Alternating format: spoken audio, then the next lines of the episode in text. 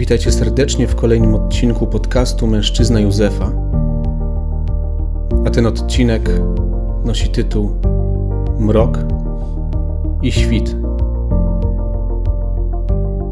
Zapraszam.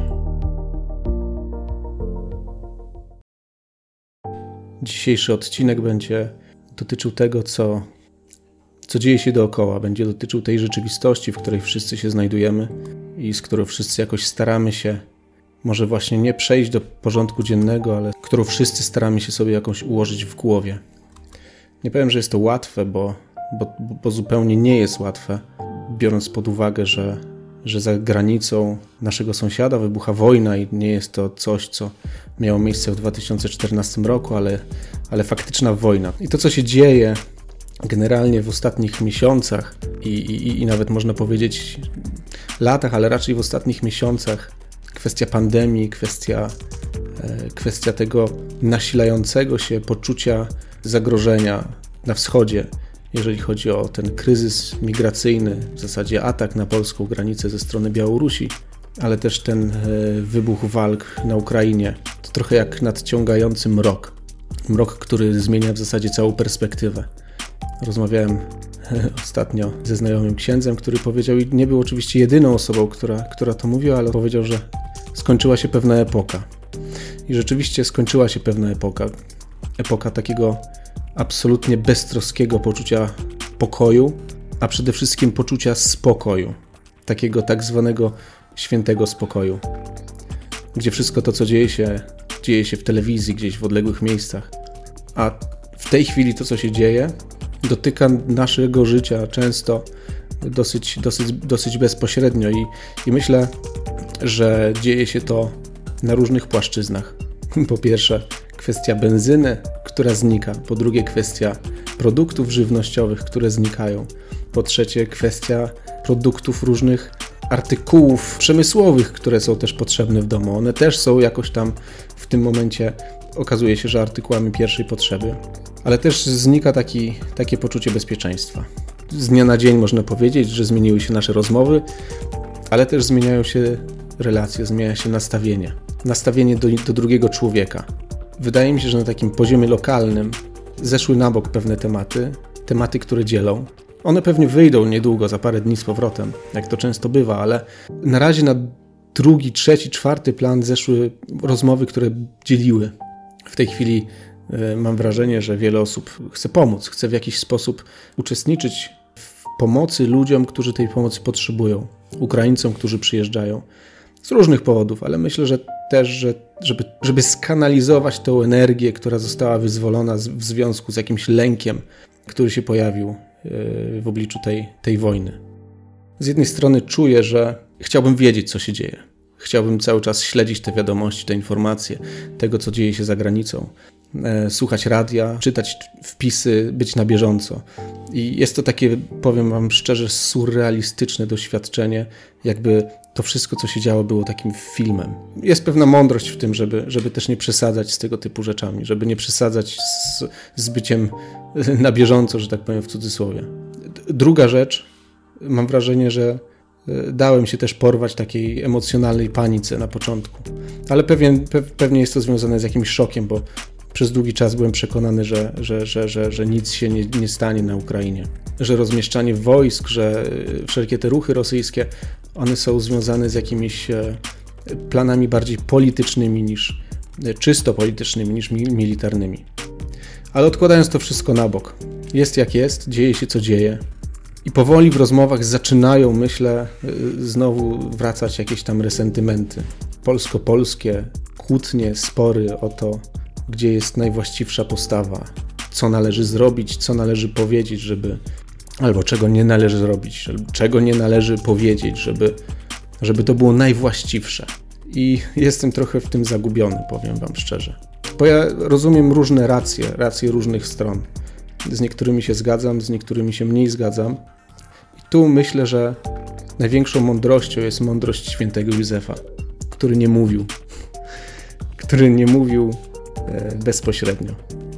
Święty Józef mieszkał w okupowanym Izraelu, okupowanym Izraelu przez, e, prze, przez Rzymian. E, I jest to dla mnie bardzo znaczące. bo wybuchały powstania, e, były walki. E, nie jeden Żyd w ówczesnych czasach chciał walczyć o niepodległość Izraela. Przecież Mesjasz, Jezus był, e, spodziewano się go jako tego, który wyzwoli politycznie Izraela, tak? Więc ta wielka chęć odzyskania niepodległości, tej walki, była obecna w mentalności obecnych, ówczesnych, ówczesnych Żydów. I w tym wszystkim jest święty Józef, e, który się nie odzywa. W tym wszystkim jest Józef, który nie daje nam poznać swojego, e, swojego poglądu, bo jedynym poglądem, jaki miał, to było wychowywanie Boga. A Jezus, który wyszedł spod opieki, ale też spod wychowania swojego ojca, Józefa i Maryi, uczy nas, myślę, tej postawy, która powinna nas, chrześcijan, nas, katolików, dotyczyć żeby przede wszystkim reagować tam, gdzie jest drugi człowiek, żeby się sprzeciwiać złu, żeby być patriotą, żeby bronić swojej rodziny, ale żeby też widzieć drugiego człowieka. Józef nie odtrącał Rzymian, nie odtrącał Samarytan, nie odtrącał Pogan. Więc, więc cały czas jestem w takim stanie rozeznawania, co myśleć o obecnej sytuacji.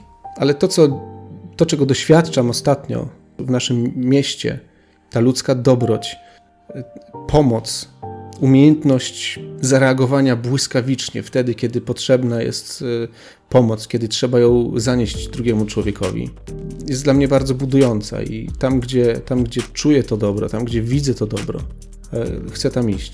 Bóg nie wprowadził mnie na salony. Bóg e, nie przygotował mi drogi polityki, szczególnie tej, tej wielkiej, międzynarodowej. Więc nie mam najmniejszego wpływu na to, co się, co się dzieje ani u nas, ani yy, na naszej zachodniej granicy, ani na naszej wschodniej granicy. Nie mam na to wpływu. Mogę mieć poglądy yy, i być może one nie są zgodne z innymi poglądami. Być może są zgodne z częścią z Waszych poglądów. To nie jest w tym momencie istotne. To, co jest istotne, to to, że Pan Bóg postawił mnie w tym miejscu, w którym jestem, wśród ludzi, który, z którymi jestem, jako ojca i męża w rodzinie, ale też jako człowieka, który, któremu jest zadane pewne dobro. I teraz w jaki sposób y, odpowiadam na to zadanie? Ja dzisiaj. Bracie, zastanów się, gdzie Ciebie dzisiaj Bóg stawia. W tej chwili konkretnie. Jaka jest Twoja motywacja do działania? Czy rozeznajesz w ciszy to, co Bóg do ciebie mówi? Czy twoje sumienie godzi się na to? Czy twoje sumienie jest radosne, kiedy działa? Wiele pada słów w mediach, wiele jest informacji, jest duży szum medialny. Ciągle słowa, słowa. Analizujemy to, co się dzieje, rozmawiamy ze sobą i oczywiście jest to absolutnie normalne, ale w pewnym momencie też trzeba się wsłuchać w tego, który chce nam coś powiedzieć w tej sytuacji. My sami nie wymyślimy nic co zakończy ten konflikt, a na pewno nie rozmawiając o tym przy obiedzie, e, w mediach społecznościowych, jak się zaczynamy kłócić, co powinno się zdarzyć, co nie powinno się zdarzyć, jakie to będzie miało polityczne reperkusje. To wszystko jest ważne, ale, ale my, ja na pewno mówię o sobie, ja na pewno tego nie rozwiążę przy e, stole, przy obiedzie. Więc to, co mi zostaje w tym momencie, to wsłuchiwać się w to, co mówi do mnie Pan. W słowie i przez świadectwo świętego Józefa, który służył, który był obywatelem, ale kiedy miał pójść się spisać, ponieważ okupant powiedział, że trzeba się spisać, to poszedł się spisać. I dzięki temu wypełniło się słowo. Niezbadane są wyroki boskie. Ale myślę też, że my ludzie mocno się przyczyniamy, a na pewno nie przeszkadzamy złu i złemu w działaniu wtedy, kiedy działamy na własną rękę. Bracie, nazwałem ten odcinek Mrok i Świt, to zawsze jest świt i ten świt może nadejść jak złodziej. Bracie, słuchaj. Słuchaj głosu Pana. Wsłuchaj się w to, czego od Ciebie dzisiaj oczekuje w tej sytuacji. Dzisiaj ciszy i słuchania bardzo nam potrzeba. Bracie, pozostań jak święty Józef. Działaj w swoim powołaniu. Słuchaj. Odczytuj znaki. Ufasz Bogu?